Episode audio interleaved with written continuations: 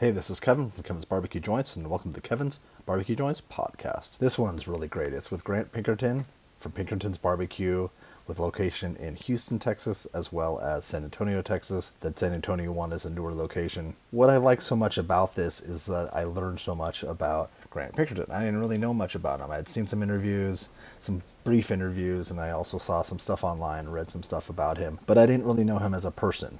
And I think that you will go away from this knowing Grant more. I know his passion. I know his passion is for barbecue, but he has deeper passions that include rhetoric and writing and philosophical thought, and it's really special. And we're kindred spirits in many different ways, and his genuineness comes through.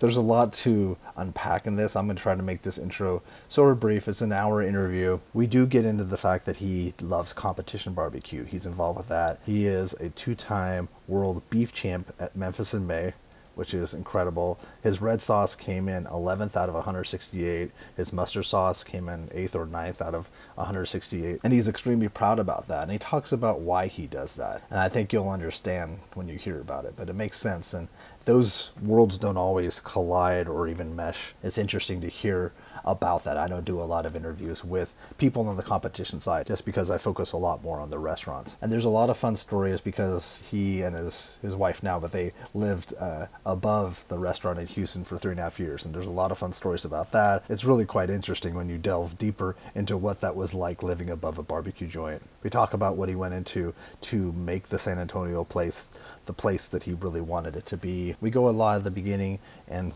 throughout into his business philosophy and how he approaches business. And he also mentioned to me that he is going to start having classes. So I'll put a link below to all their stuff because in late October there's going to be a class. There'll be also a class in the fall. And these classes are going to be unique, especially the fall, potentially spring class will be whole hog in a different way than anyone else is teaching whole hog. So I can't thank Grant enough for sharing his time, sharing his story, being forthright about everything. I do think that you'll want to visit both locations. They're open 6 days a week now, Tuesday through Sunday. I'll put the hours and everything below, and he talks about that in the interview. But it's definitely eye-opening and really enjoyable. I have a website at kevinsbbqjoints.com. I'm on all the social media at Kevin's BBQ Joints. But at the end, stay safe and visit your local barbecue joint. Good afternoon, Grant. So good to talk to you. Good to see you. Yeah. So how are you doing right now? How are things going for both your businesses? We'll get back into kind of your past, but not too deep into it. But I want to give people a chance to know more about each specific restaurant and kind of why you chose to open a second restaurant, all that good stuff. But how are things? How's your mindset right now? Sure. I mean, it's great. We have an awesome team of people. We work really well together, and all the way from managers, all the way down to the people washing dishes and that kind of stuff. And I try to not say the term restaurant family because I tell people that work for me, I'm like, you have your family, then you have your coworkers, and then you have your friends. And it's really important to keep all of those three things. They can commingle a little bit, but for your health, it's probably better to, when you leave work, clock out and go hang out with your friends. That's good advice, actually. Just hang out with your coworkers all the time and come back. I said, we all love each other and we're all here for each other. But at the end of the day, your family is your family. Mm-hmm. Definitely. And it should be a comfortable place, like visiting a friend's family and being welcomed in and nice. But yeah, when you leave, you check out. And it's weird, too, because I know I've left jobs and people have expected to become friends. And it was like the reason why we were close was because we were working all the time together. Absolutely. That was the thing you had in common, right? Mm-hmm.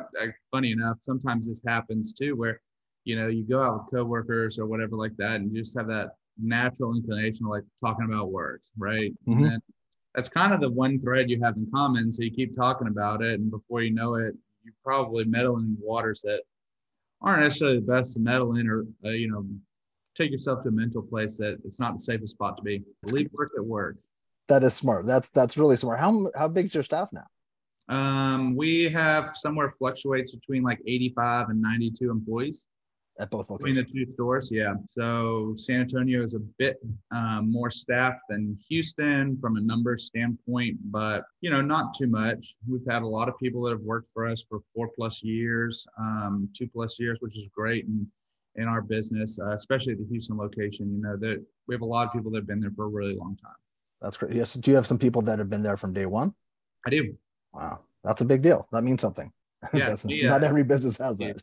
No, you know, and just, I mean, to stick in, especially in today's day and age, to stick in one job for 6 to 7 years is pretty uncommon. You know, people like to move around and do different things. I think I was reading something a while back that said most people in my generation will have somewhere between 5 and 10 jobs in their lifetime, which I'm like sitting there thinking about like, oh shit, I only have one, but you know, you never know. I love business, so you might open up maybe some ancillary businesses. Yeah, but that is true, and it's I think that people tend to, especially with so many options and different things these days and so many distractions, they get this itch, and then they, unless it's something that they really enjoy or they feel like they're being treated well, like there's a lot of jobs I haven't been treated well, or if you feel like you're not being compensated properly, like even mentally compensated. Right. Yeah. I'm a huge believer in work-life balance, and I try to bring that to the very forefront with, you know, especially with my managers and you know, really everybody that works here. I want you to have a life outside of work. There will be times where you can't, but that's true in any profession, right? That's true for me. That's true for doctors, lawyers, you know, sometimes work demands, you know, 90% of your attention for weeks at a time. But there's other times where it's time to decompress and take a few days off. And like, I'll tell them, no, like leave, go have a 3-day weekend.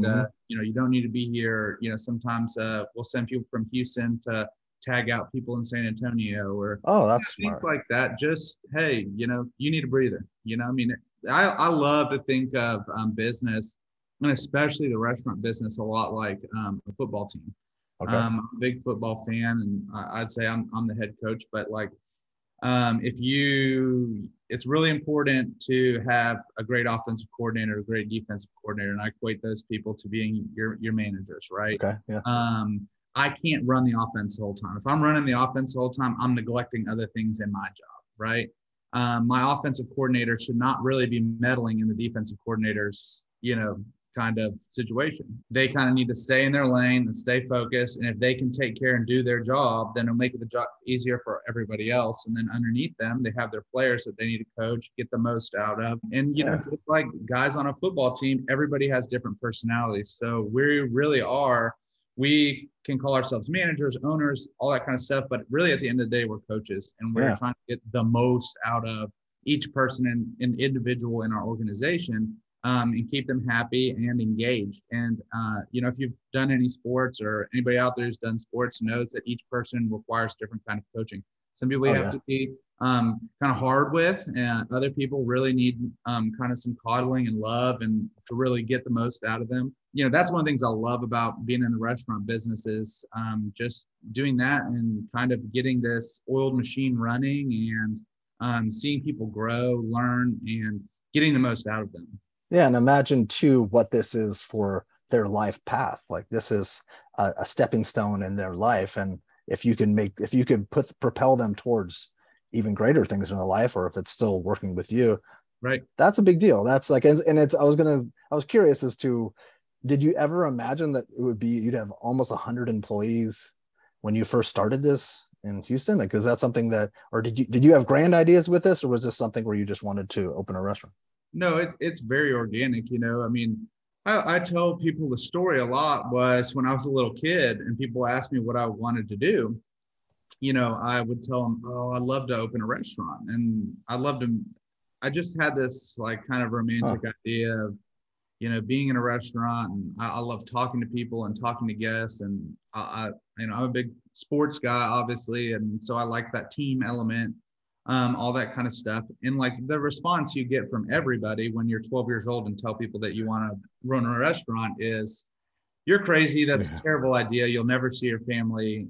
And they pretty much always fail. And you're like, oh, okay. Like, which is a horrible thing to tell kids. Don't dream big at all. My parents never said that to me, but you know, other people who you'd mention it to. And so I kind of went through life thinking about what else I could do. And I really like business, you know, so kind of went just through with kind of knowing that I'd be an entrepreneur. And then I got out of college, and I remember having like a very clear conversation with my dad one day about, you know, I really just kind of have this passion for sales. I like business and selling things, but I want to sell a product I believe in. Like, I don't think that I can, I think I could be really great at it, but I can't go and do this for something that I don't, in my heart, truly believe is the best. And like on the side, I just started kind of cooking barbecue for fun and selling it. I was just working at the front desk at a friend's gym and just trying to figure out what I wanted to do.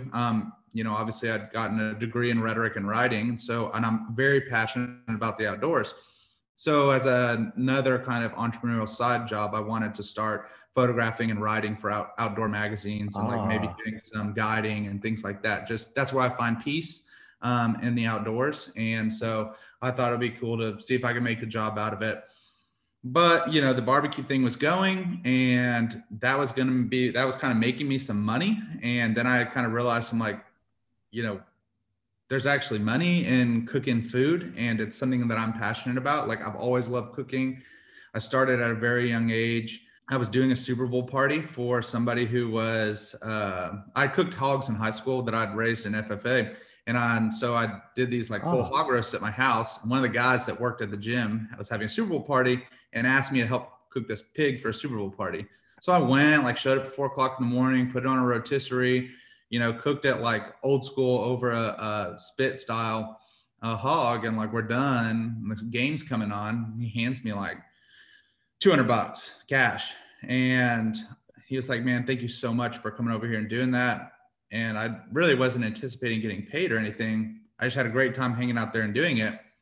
And I remember going home and I called my mom and dad because I was living at their house. And I'm like, hey, I got $200 for cooking a hog. If I could just find somebody where I could cook a pig every weekend, I'd be making like more money doing this than I am at my job right now. And it was like that aha moment. They're like, hey, somebody can pay me for my passion. So I started just kind of after a sit down conversation with my boss, you know, he was like, hey, Grant, you don't have a girlfriend. You don't have any debt. You live at your parents' house. Now's the time. You're 23, 24. Now it's the time for you to be an entrepreneur. And then, like, amazingly, all my hours got cut, you know, the following few weeks. And he's like, so he was like kind of pushing you out? 100%, you know. Oh, cool. And he's like, your barbecue's great. I love it.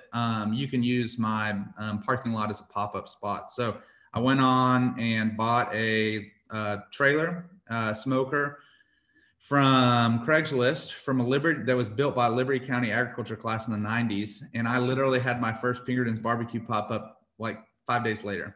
Really? And it was it called Pinkerton's? And I drew my logo that we still have today out on a napkin with my brother, and we traded things back and forth. And I said, I kind of want like an old belt buckle or something. I don't know. Yeah, that's what. And he's very artistic, and I'm not super artistic from the drawing perspective, but I got a lot of cool things going on in my head. So between him and I, we kind of got to sketch out, and I like bummed some time off of a guy who was a student at U of H, and he digitized it for me. And I was like, okay, well, we're Pinkerton's barbecue, you know? So it was born. And what did you sell that? Were you selling hog, or were you selling? We did brisket, ribs, chicken, that first one. I think I did a couple sides. Maybe my beans and a potato salad and cheese rice. Like the potato salad that has been talked about? Like the one that you, okay. That is my potato salad. So I get personally offended when people don't like it, you know, but I've gotten better about not taking it to heart, you know, but I really like it. From what I've read and seen, I think Barbecue Quest? Is that the you were most recently on talking about the pepper? I didn't know about the pepper issue. Yeah, that was a huge mistake on my part. I actually went to cook it for my grandmother, and it was, you know, before Pinkerton's barbecue happened, and I was trying to shake some pepper into it, and the whole top came off. And then I scooped a bunch out. Yeah, I mixed it all in, and then I tasted it. I was like, oh, this is actually really good. Like, it's better like this. And so it's zingy and has a lot of pepper, and it just goes really great with barbecue. So is the biggest complaint that it's too peppery, or is it just? No, we really don't have very many complaints. Like, people love that potato salad. That's awesome. That's served at both locations, right? Absolutely. So are you because I know that you've talked about how all these other people have this almost like a similar path into barbecue. Were you looking online at things? Like, were you looking at or buying books, like, or were you self-taught?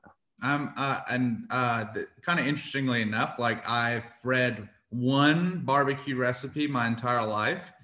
Wow. And that was back when I was in high school, and it was the Legends of Texas cookbook recipe for brisket.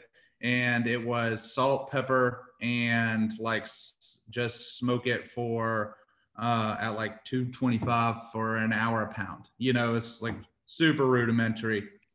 Well, and I was like, okay, well, it seems simple enough. And I had my little Weber Smoky Mountain going in the backyard and made that brisket and it was awesome.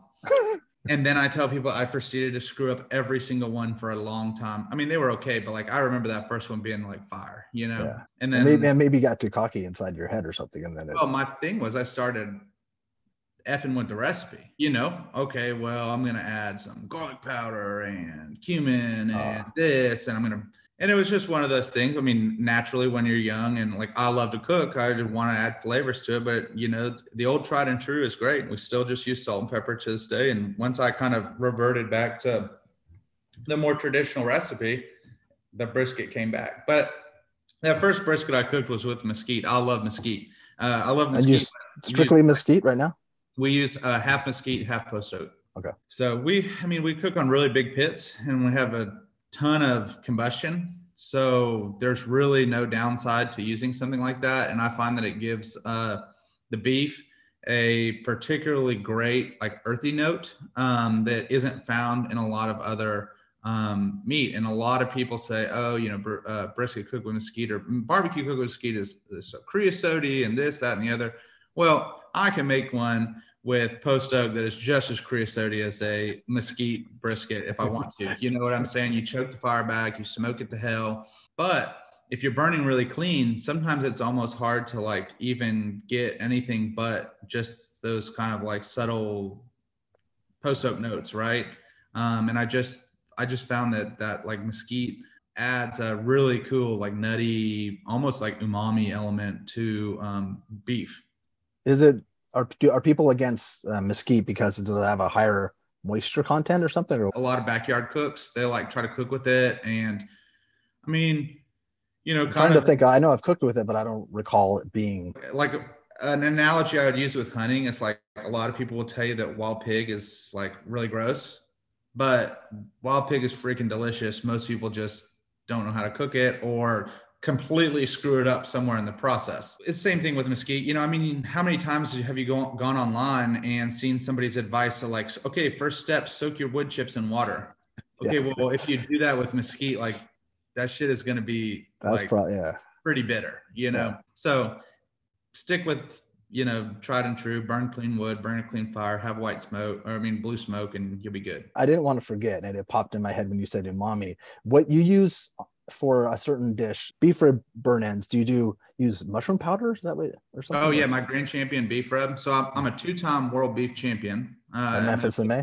Yeah. I should put those two trophies behind me. Oh, yeah. Yeah, that rub has a bunch of different types of mushroom powders in it. And like that umami flavor on the burn ends or really on any beef is freaking outstanding. On like a ribeye steak, burgers. I mean, I really love cooking with that stuff. It's one of those rubs that I don't have a single other beef rub in my house except for that one and one that's like a base coat that I'm about to come out with.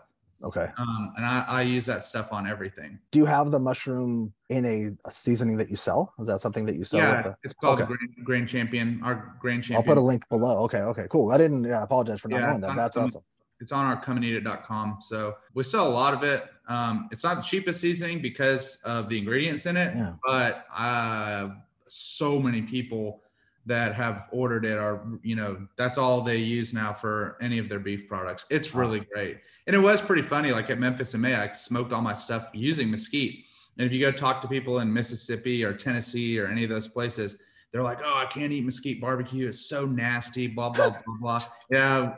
Well, that was like the dirtiest secret in the world that I let it out, that I cooked the, you know, two beef dishes at one over with mesquite. And what was that feeling? What is it like? A lot of people like that are in the barbecue world or watching or listening aren't really necessarily part of that competition world. What was it like winning in that? That must have been incredibly that was exhilarating. Awesome. Probably like one of my highlights of my barbecue career was doing that. Now I have my own team. We compete in hog too, whole hog. But, you know, I've always loved the competition side of barbecue. Heck, I'm wearing an Insane Can Posse shirt right now for cooking on drums, you know.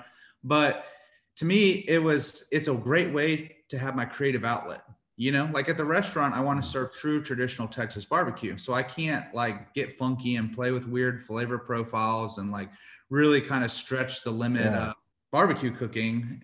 But expected to be consistent too. That's something that... And I just love that idea of like building flavor profiles, putting it on there, testing stuff. I mean, all the way down from, you know, your injection. I mean, we've gotten to the point now where we're cooking off our own broths to put that's interesting. Injections, you know, just so you're building that flavor profile from literally the center of the meat all the way out to the finishing dust that we'll put on stuff. Wait, so are you doing just Memphis in May, or do you do other competitions? I do others as well. You know, if I have free time and can do it, I'll go around. I always compete at the Houston has a world championship. I always compete at that one. And then I try to hit like maybe 4 or 5 larger, I didn't know that. Used to be IBCA or CBA cook-offs. Like San Antonio has a real big one that I'll do. And, you know, this year I wanted to do San Antonio, Austin, Houston, Memphis, all kind of in a spring run. But it's just a whole nother side of the barbecue community. And it's really funny. Like the competition community doesn't really commingle with restaurant community. No, the restaurant community doesn't commingle with the other. And it's really, that's just kind of an anomaly with Texas, because when I leave Texas to go compete or even go cook with other teams, like I just recently did one in Virginia. We did a hog, MBN, which is Memphis Barbecue Network. Cook-off in Galax, Virginia, and I did it with some friends from Mississippi. Like those people have restaurants and compete. They all know each other. It's a huge community. People from Florida, Mississippi, Tennessee, Alabama. Like it's a huge community. Yes. But like here, it's like wicked divided. Yeah. And like never the two shall meet. Every, it's such a strange thing. Competition cooks don't know what they're doing. Restaurant cooks don't know what they're doing. You know, it's just. It's and if a competition guy opened a restaurant, they're like, people are up in arms. Yeah, they roll their eyes at it. He's just getting stuff in styrofoam. The law is that they try to bring like competition food to the everyday diner, and it's just so many steps, so hard to scale it, and it's just not conducive to eating a whole tray. Like that's what I tell people. I'm like, you wouldn't want 5 or 6 of my competition ribs and 3 slices of brisket. Like you would throw up and like, it's way too much. Be plugged up for a week. You know what I'm saying? Like it's just not a good idea. Have you ever? You're not a judge, or have you ever taken like that? Isn't there a course to become a judge? Or yeah, for KCBS, MBN, there are judging classes. So it's actually a really good idea if you're going to compete to go take a judging class, so you kind of know what they're looking for. And like I try to tell a lot of people too, like the competition side of things is, you know, how many salt and pepper briskets are you going to cook at 250 to 275 wrapped in butcher paper? Like, if I'm the first one to say that's fine. Like it gets old. Like, you know, same thing in and day out. With the competition stuff, yes, there are very arbitrary guidelines, but now that I've done it for a long time, I've realized that those are really actually important to kind of the integrity of the competition itself, because we've done some that don't have it. And it's really hard when, you know, they say, look, you can't sauce in the box, you can't cut your stuff up. Well, it's really hard if I'm gonna be turning in my, you know, beautiful 8 nice cherry red ribs and they're in the box, they look beautiful, but we're not gonna judge on appearance. Okay, so now some guy who comes in and dumps Casey Masterpiece, which these judges just off the street might like. Yeah. Oh, that guy wins. Like, yeah, but that really isn't in the spirit of who the best cook is out here. Yeah. Yeah, you know, I don't know. It's just one of those things that me and Matt Pittman were actually talking about that after last year's Houston Rodeo. Like more educated judging and like firm guidelines create a better playing field because you know what you need to be cooking for. Yeah, you want a level playing field. And like if you're a good cook, like it's kind of fun to be like, hey, you need to cook a piece of brisket that looks like this and tastes good and fits in this. Like I call it like precision cooking. That's interesting. No, that's, and it, and I guess, yeah, he would skirt those worlds because of his rubs and stuff. That's right. He does both sides. He has a lot of the home cooks and stuff. Yeah, that's, it's interesting because along this path, I've been doing this for more years than I imagine. But it's, I've come in contact with the competition world, but there are people that kind of report and talk about that world a lot more than I do. I'm more of the restaurant, because I've been worked at restaurants and done stuff, but it's, right. It's fascinating. That's cool that that's, I didn't know that that was completely your side. I know you had won best in beef, or is it? Yeah, it's just a beef category. So you can turn in any beef. So most people are doing brisket. Mm. Not a whole lot of people did beef ribs before. Some people just do like a KCBS, which is Kansas City barbecue style burn ends. And I was like, yeah, well, if people are doing brisket burn ends, like, what's better than brisket burn ends? Like beef rib burn ends. Yes, definitely. So, is that sold at both your restaurants? The what? Nope. Okay. It's like so labor and like that process of me making this is like this, but I didn't know if maybe if you ever come over to my house, you know, okay. you might be able to sneak one or something. I don't know. Okay. No, this, it just sounds so good. Okay. So that's why I've heard it brought up, is just, it's something that people have had, but it's not something that you have at your restaurants. Correct. Yeah. It's an enigma, but they're delicious. They're like little, like, beef barbecue brownies. I mean, they're sweet, they're super savory, nice. They're smoky. They have a big umami punch in the middle of them. Like, it's just, they're good. No, it sounds so good. Do you have burn ends at either of your restaurants just in general, or is it? We tell people we have burn ends every day. You just have to be lucky to get them. You know? Okay. That was one of the things, like when we opened the restaurant, so many people would come in, I guess, just based off the history of the places in Houston, that would like cut the burnt ends off of brisket and give it to people if they asked for it. And so I told people, I'm like, no, if you want the burnt ends, like order the 5 slices of fatty brisket it's going to take to get to the burnt ends. I'm not just going to like strip all the burnt ends off of all my briskets in the first hour and a half of opening so that you guys can just eat burnt ends. That's not how this is going to work. It was actually kind of an adjustment. Like, I had a lot of people that weren't down with that. Yeah. Well, what year did you open your restaurant? 16. So yeah. It was still, so people were starting to, people in Houston were starting to understand barbecue a little bit more. Like I guess not, I hate to say Central Texas style, because it's craft barbecue. Yeah. You know, people are starting to understand, like, paying more money, prime beef, you know, non-bucket sides, but there was still a huge uneducated group of people out there that had no idea. I mean, well, I remember one lady came in and asked for food, and I was on the line cutting back then, and she wanted a plate, and I was like, well, we don't sell plates here. And she's like, no, I want a physical plate to eat on. I'm like, well, no, everything here is served on butcher paper and a tray.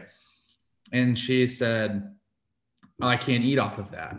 And of course, you know, I'd been open like 2 months, so I was trying to accommodate everybody, you know. Yeah. And I'm like, well, this is how we serve it. And she was like kind of making a pretty big fuss about it. And so I said, you know what, just hold on 1 second. And I went, you know, I used to live upstairs, right, of my first location. And I literally went up into my apartment, got a plate out of my cabinet and brought it down and gave it to her. I said, here's one of my plates. Please don't put it in the, don't put it up with all the trays. Just, I'll come pick it up off your table, but here's a plate for you to eat off of. I mean, she was like appalled that we didn't have like china, you know, to eat the barbecue off of. No, but that's also when I worked, after I left Texas and came back to work for a barbecue place in Los Angeles, that was a criticism a lot of times, is that it was a terrible place because, well, solely because they were serving on butcher paper, because that people expected to have plates and forks. What am I, an animal? I'm like, no, I mean, you have a knife. It's okay. You have a platter, you know?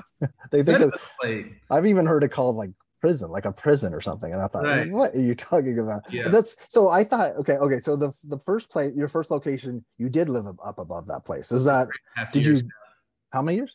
For 3.5. Okay. What was that like? Smoky. Was it really smoky? Oh dude, extremely. Like, when we finally moved out, we actually couldn't take any of our clothes, our beds, our furniture, our sheets, any white clothes were all tinted yellow. Oh my God. And we had to buy all new furniture, everything, because like the only thing that came out of there that was furniture wise was my mounts, because I wasn't just going to leave them up there, but like it could not have been good for my health. You know, when I'm older, I probably will look back on that time. But you know what? Like, I had to do it. You know, when we first opened the Houston store, I didn't really hire anybody with any barbecue experience. My philosophy was that I wanted to teach them the way that I did things. Even if it meant me working 22-hour days for the first 4 months we were open, that's what I was going to do, because I wanted, one, I wanted to set up something sustainable where I didn't have to be on the block all the time. I didn't have to be running the pits all night.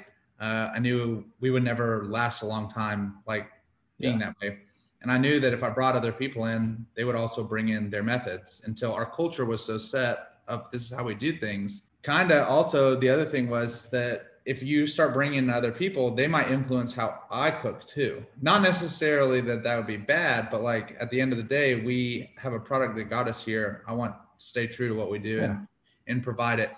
And so for the first 4 months, I was, dude, it was, I slept from 2 to 3 in the morning and I slept from 2 to 3 in the afternoon pretty much. Oh. And that's why we were closed on Monday and Tuesday for so long, because come Sunday afternoon when the pits were off, I would just like crash out and then sleep kind of all Monday, and then Tuesday get up and fire up for Wednesday. So we didn't open till for 6 days a week until like halfway through this year.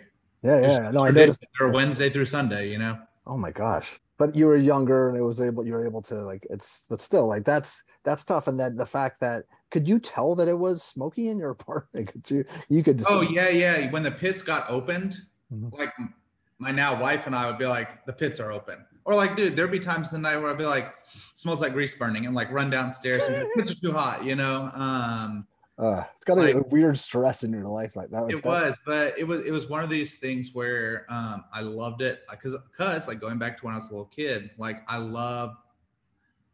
And I get a lot of energy by being with customers, talking to people, being with the staff, all that kind of stuff.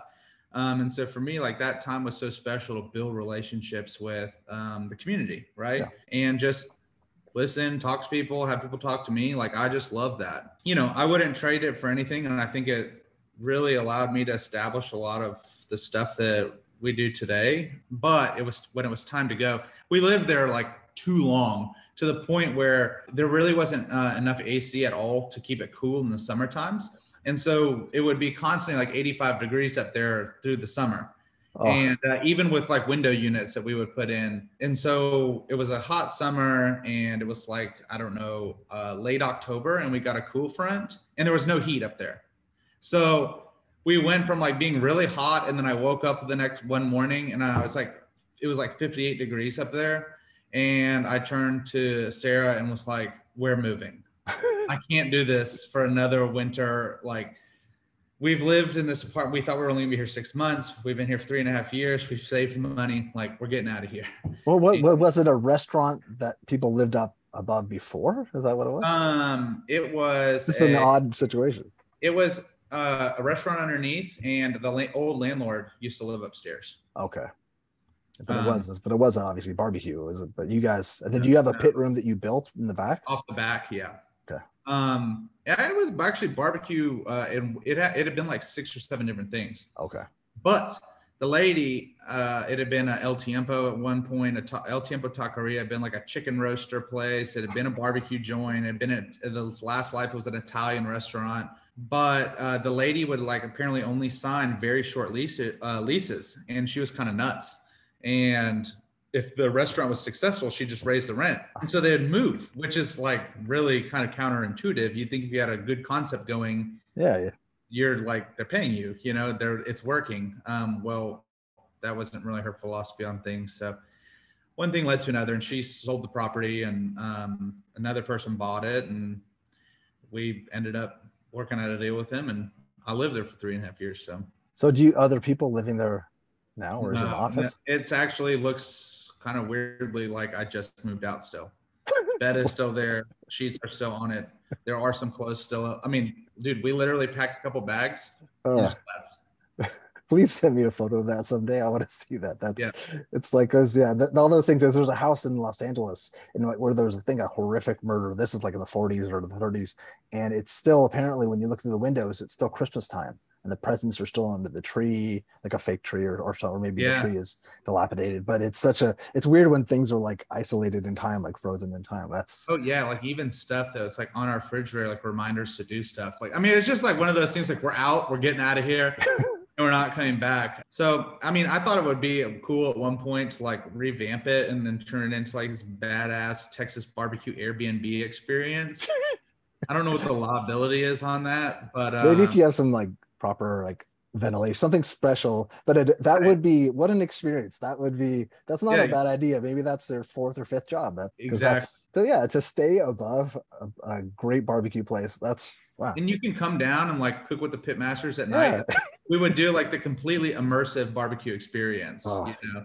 That's perfect. That's please. Yeah. And if you're looking for investors, please let me know. And if please email Grant if you want to be on the waiting list for that's really interesting. So what made you, because we've got like not off top, but what made you want to open a place in San Antonio? Did you have family there, or have you lived there before or something? I have some family in the Hill Country. Okay. I always thought like San Antonio is a good market. You kind of see what happens in Austin. If you go to a lot of the Austin joints and you go stand in the line, like only 25% of the people are actually from Austin. So anytime I don't want to say like, oh, I want tourists, but like that's just, you know, like bonus customers, right?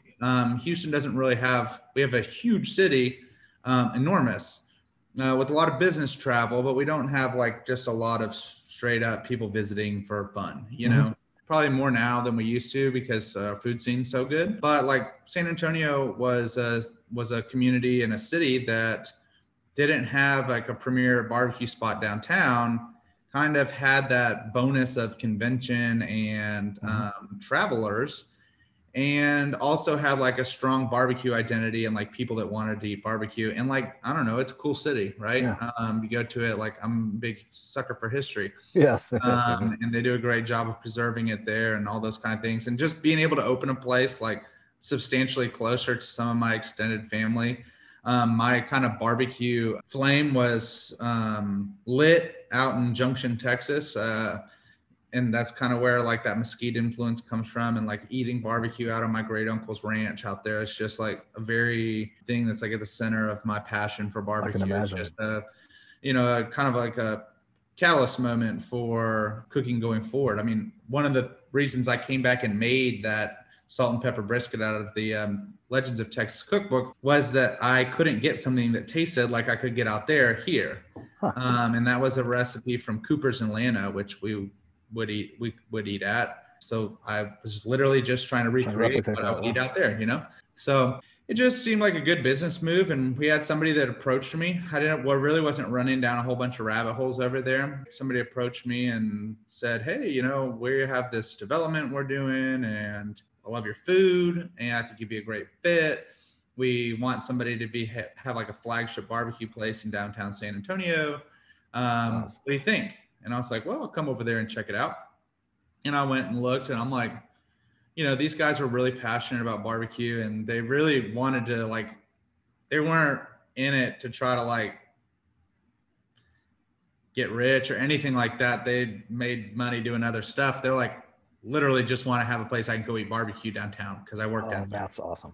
And so it was a really good thing. And it was very organic and just kind of came about. So was it right before the pandemic that you guys were talking? Yeah. We started talking like, I feel like maybe, I want to say the beginning of 2018. It takes a long time to open a restaurant like that. And then they had stuff they needed to do beforehand. And, you know, just one thing led to another. But we started construction. We also went through 3 designs of that restaurant before it. I was very particular with what I wanted. So the design planning phase took a while. And what did you want it to look like? A lodge? Is that sort of the... Well, we wanted it to look like it had been there forever. Okay. If you go to the outside of it, I mean, it has 130-year-old San Antonio brick on the outside. Most people that come in there be like, I can't remember what this was before this. And I'm like, it was nothing. I love that. It wasn't here. I love that so much. We hired one of the best classicist architects in the world to design that place. And he's actually from San Antonio. Oh, wow. His name's Michael Ember. and he designed it. And we just really wanted to make a place. If you've been at the Houston store, has that very like hill country kind of, you know, limestone interior, old mounts on the wall, wood. Like that's what I like. I mean, obviously I'm here sitting in front of a mount. Yeah. And so that was going to be like a larger, kind of grander, more opulent kind of version of what we have in Houston. What's the seating capacity of that place? It's very large. It's like 2.5 times Houston. So I don't know, probably pushing like 280, something, 300. I don't know, something like that. But we have the whole like acre of park in front of us that we're in. So like with indoor, outdoor, I mean, we've had events for a couple thousand people there. Wow. One of the things like with Houston, like that really ignited my passion for doing barbecue here was we lived in, I guess, the biggest city, like, you know, single metropolitan area in Texas. And we had all these people coming for business travel and leaving. And like, I'm not going to like screw it. They're probably not watching this. Like they're eating Papa's barbecue, which is, you know, fine for what it is, but it is essentially you know, kind of fast foody barbecue. And they come to Texas from New York or wherever, and they would eat that. And then they'd go home and they'd get online and be like, I've had Texas barbecue and it ain't crap, you know? Yeah, yeah. And so that kind of, I was like, well, if we're living in the biggest city in Texas, like we need a place that like when those people come, they can come eat here and go back and tell their friends, like, I went to Texas and I ate barbecue there and it was awesome. And so it was a similar thing, like for San Antonio made a lot of sense because there's so many people coming from out of state that like, I wanted to give that like Texas craft barbecue, like aha moment too. And so it was, that's one of the reasons why it was so exciting to open that store was to be able to kind of dip back in. I mean, now seems like everybody is familiar with it here. So getting some customers that had never eaten anything like that before was really a fun process. Yeah. And it'll continue that way. Do you live in Houston? I live in Houston. Yeah. Okay. I'm born and raised here. So, family's here. My brother, nephews, and my mom, dad, and everybody. So this is home base. That's home base. What now for both places, is there a line? Like do people like in San Antonio, would you expect to wait a long time for food or would it be? It varies very much. You know, if we get a big rush of people coming from a convention, there will be a line. One thing I noticed that's very different about San Antonio is that diners tend to go out later. And since we're a place that offers lunch and dinner, people don't really worry about us selling out. So they don't like come at 10 and wait. They know that they can get food. But like in Houston, we have people every day, 30 minutes before, just like showing up, ready to eat, you know, just kind of queuing up, right? For no other reason than they're just like ready to eat early. In San Antonio, we don't like, things sometimes don't get kicking until like noon or past noon, even on the weekends, which was like, to me going in there, like when I opened it, I was freaking out because it's Saturday, my sales like 30 minutes into opening, they were like horrible, you know? And then like come 1 o'clock in the afternoon, I got a line off the porch. I'm like, what the hell?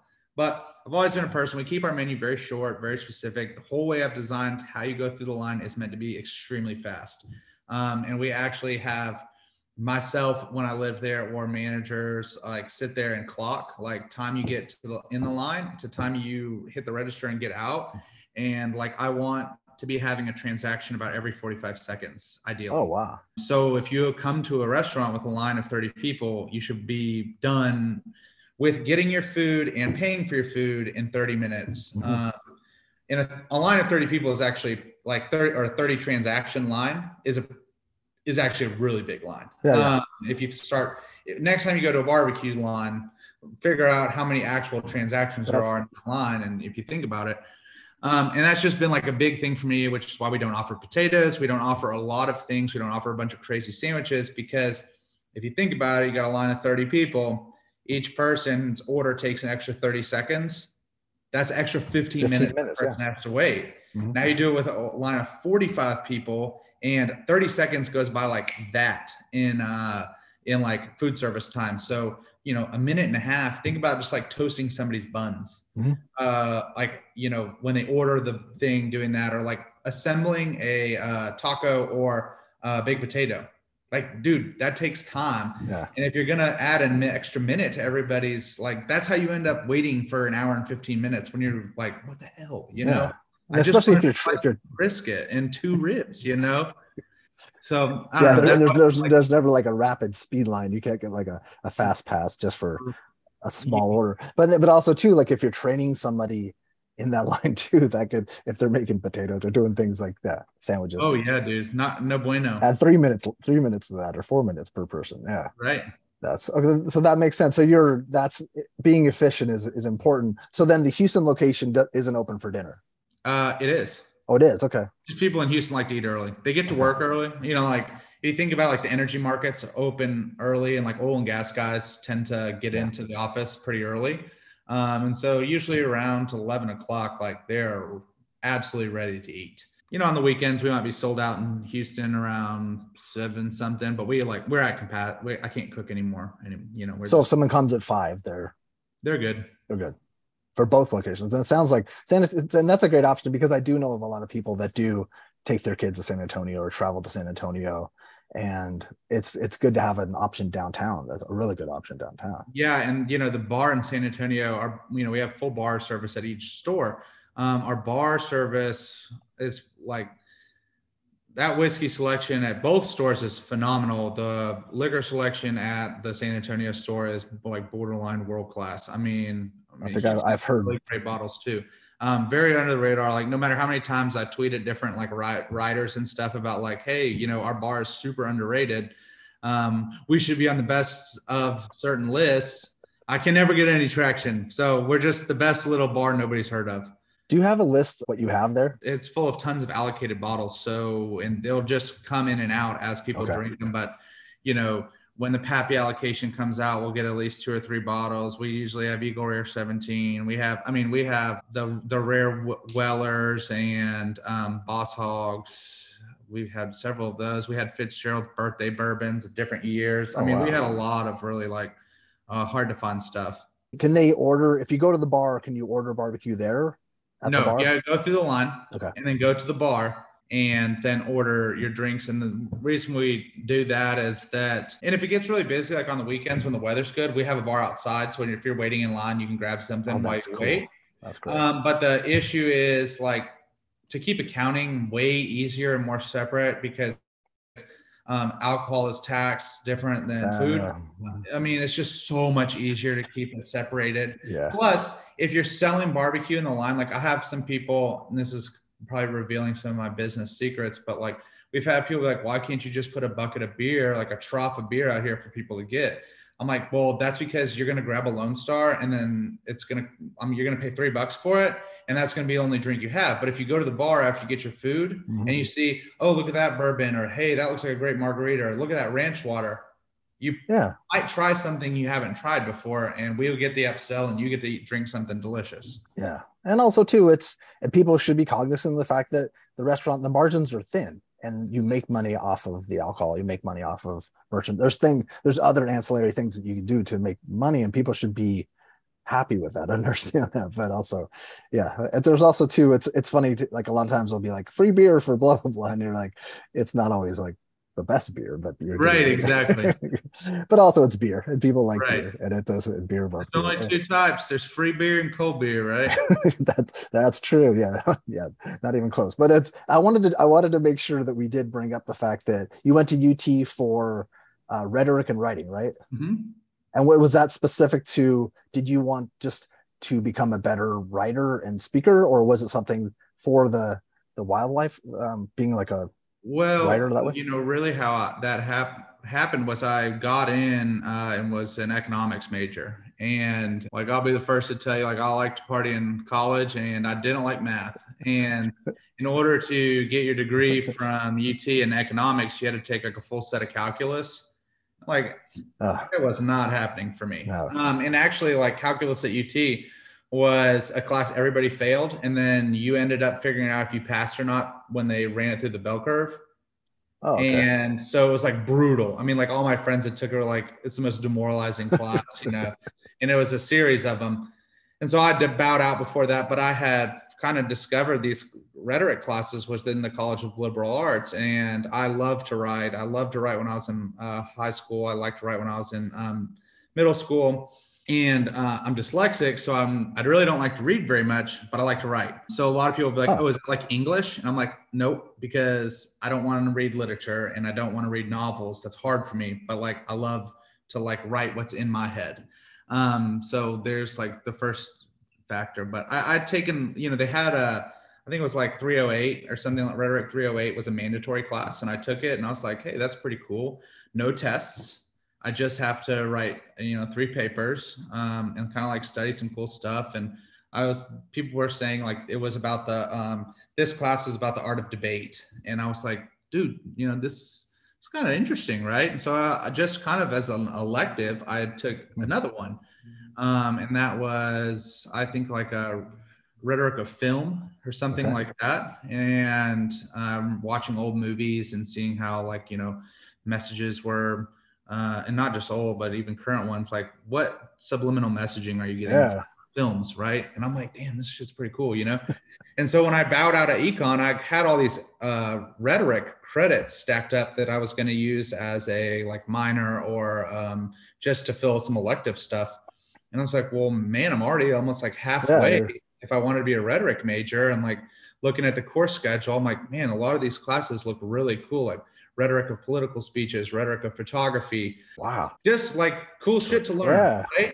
And so, and I've always been a person that like, I love debate. I love getting into like, you know, like deep philosophical conversations with people and like, you know, making your brain kind of hurt, like stretching it. And walking away thinking I've just learned something or I need to rethink. Right. And like they say, you know, one of the things I like dyslexic people is like you kind of look at stuff from outside the box. And so like rhetoric was an opportunity for me to like use that skill of being able to look at stuff from different angles. And you know, it ruined me because I can't like watch the news now. Like Twitter is painful, you know, like all this stuff where you're like learning all these rhetorical fallacies and stuff that are like used all the time now to convince people of things. And you're just like, man, that's all bullshit. And it's been happening forever. And it's been happening forever.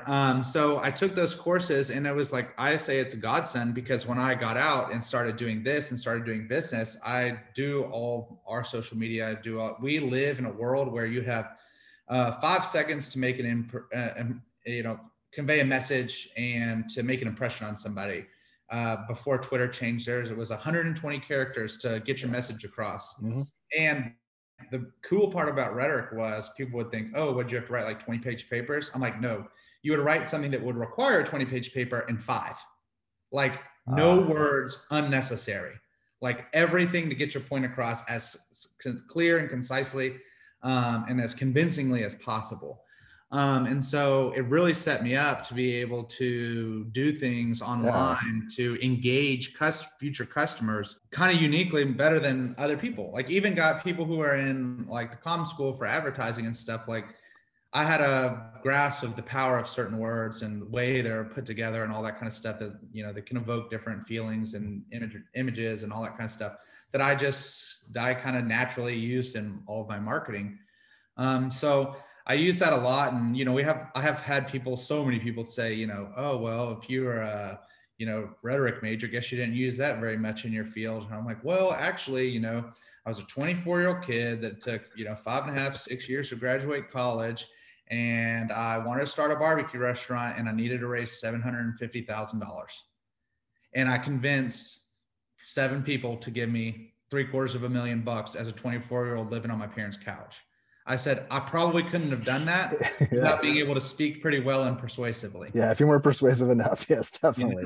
That's amazing. And it's, anyway, because I was an English major and a lot of people say, well, you don't use, well, of course, I use it all the time. And it's, like, it's funny. The liberal arts degree, when done well and actually challenged in the academic setting, should make you able to stretch your mind and look at things like really critically. And that was like the idea. And like we had talked about earlier, rhetoric was one of the 6 pillars of the original liberal arts degree. And like, you can see, you know, why that was the case, because when you come out, you're supposed to be able to approach problems. You know, I'm not an engineer. Like I wasn't trained for one thing and that's it. And then I go out and have my job and I'm very good at it. I'm trained to think critically, you know? And that's not underrated. So you see people bagging on the lib arts degrees all the time, but they're good if you're in a challenging environment. Well, let's hope there's someone that's younger. I don't know if anybody like to be 14 or 15 or 16 listening to this, but that wants to go to UT for that, because I don't think every college has rhetoric, right? Rhetoric and writing. I think that's, if you type in rhetoric and writing on Google, it comes up with UT. Like it's like one of the premier programs for it in the country. If you start reading, a lot of the people who are professors there have actually written a lot of the modern books that are used for teaching it. Wow. We took a class, man, that's a rhetoric of the Gospels. Oh, and wow. That was really fascinating. Get into politics or religion here, but that was very hard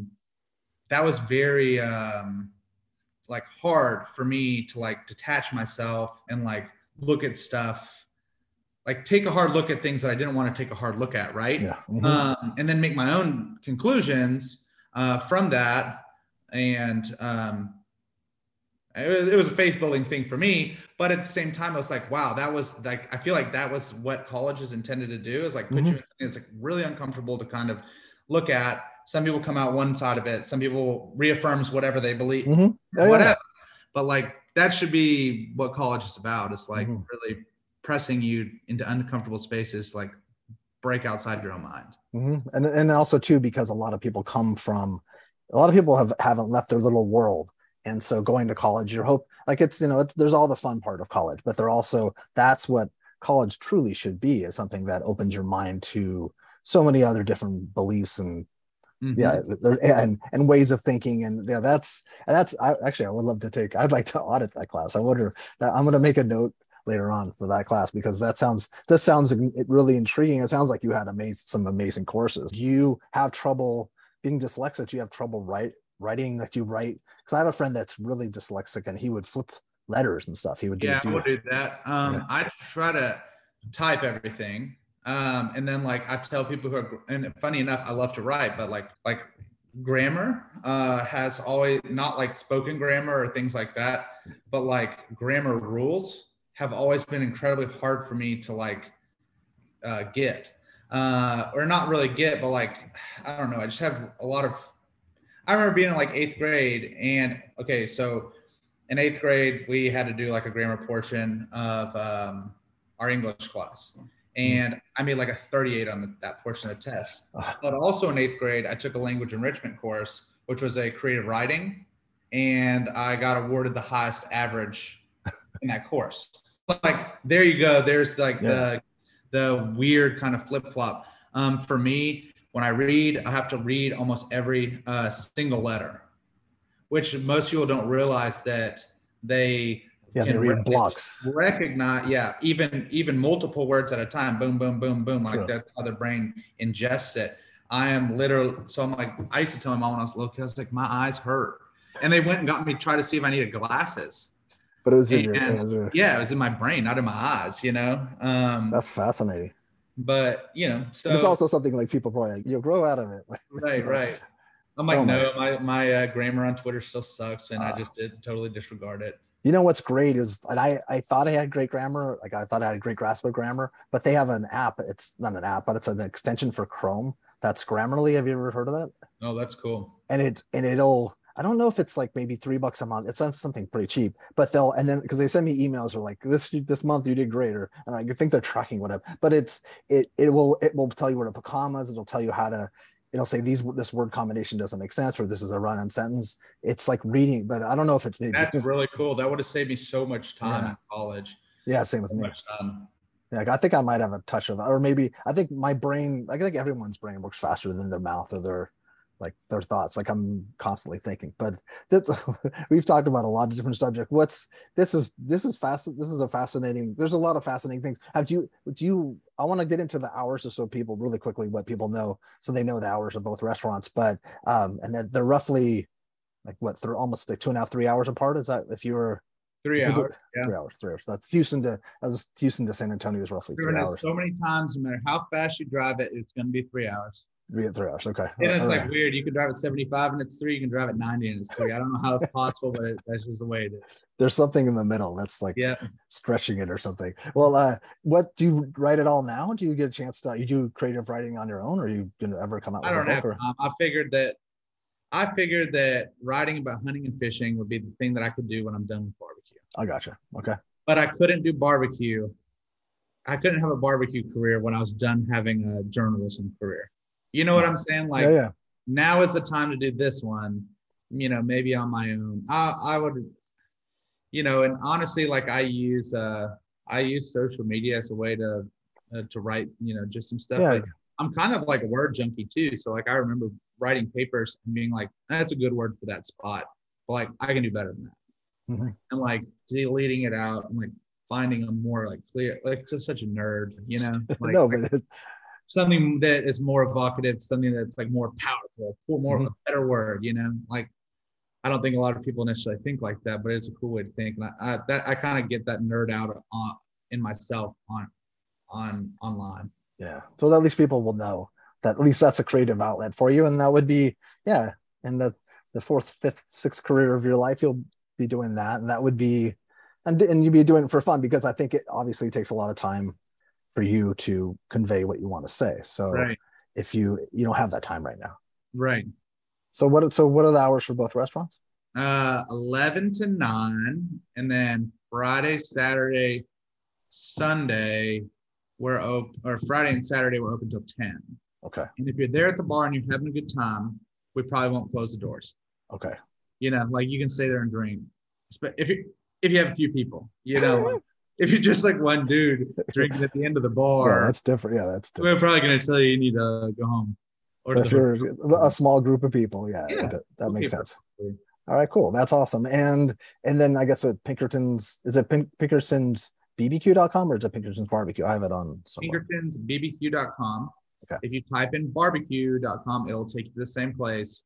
And we have comeandeat.com, which is where all of our merch, our sauces, our seasonings, all that kind of stuff is sold there. You can also get there from Pinkerton's BBQ.com. Okay. And then if people can buy all that stuff at the restaurants too? Yeah, most of it. It's like 100% usually in stock online, and like in stock in store 85% of the time. Okay. And so, but is that one, the one, what's the one with the mushroom? Grand Champion. Yeah. Is that one available at the stores? Yes. Okay, cool. Well, this has been so great. And I'm glad for myself for doing this, because I wanted to get to know you better. And I hope that people will have gotten that from this. And I can't wait to visit both locations, but it's, I think that's an ideal idea to do an Airbnb. I think that's hilarious. Cool. That's hilarious. That would be very unique. I don't think anybody's doing that at all. No, they will now. They will. Yeah, I know. Yeah, all of a sudden you see like 6 of them crop up, but they won't be in Texas. Maybe they'll be in weird places. Well, it is like one of the, like my buddy was like, dude, people could literally sleep in the bed that a pitmaster slept in, and like. They could like wear your fucking clothes, you know? That's true. Weird, but there's probably people out there that would pay a good amount of money to do that. Yeah, you could actually give them your schedule, what your schedule was, and they could do that schedule. Yeah, that would be. So then it becomes like almost like those cosplay people, or those people that like reenact stuff. Or yeah, it's perfect for like being in San Antonio. I guess it's Houston, so it doesn't make as much sense. But it would be, you know, people would probably do it and then be like.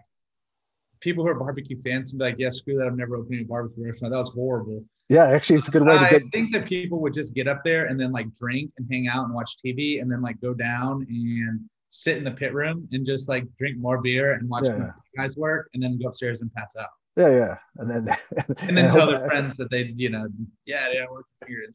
Yeah. And they take 1,000 photos. And yes. That's crazy. Thank you so much. All right. Take care. See you. Bye.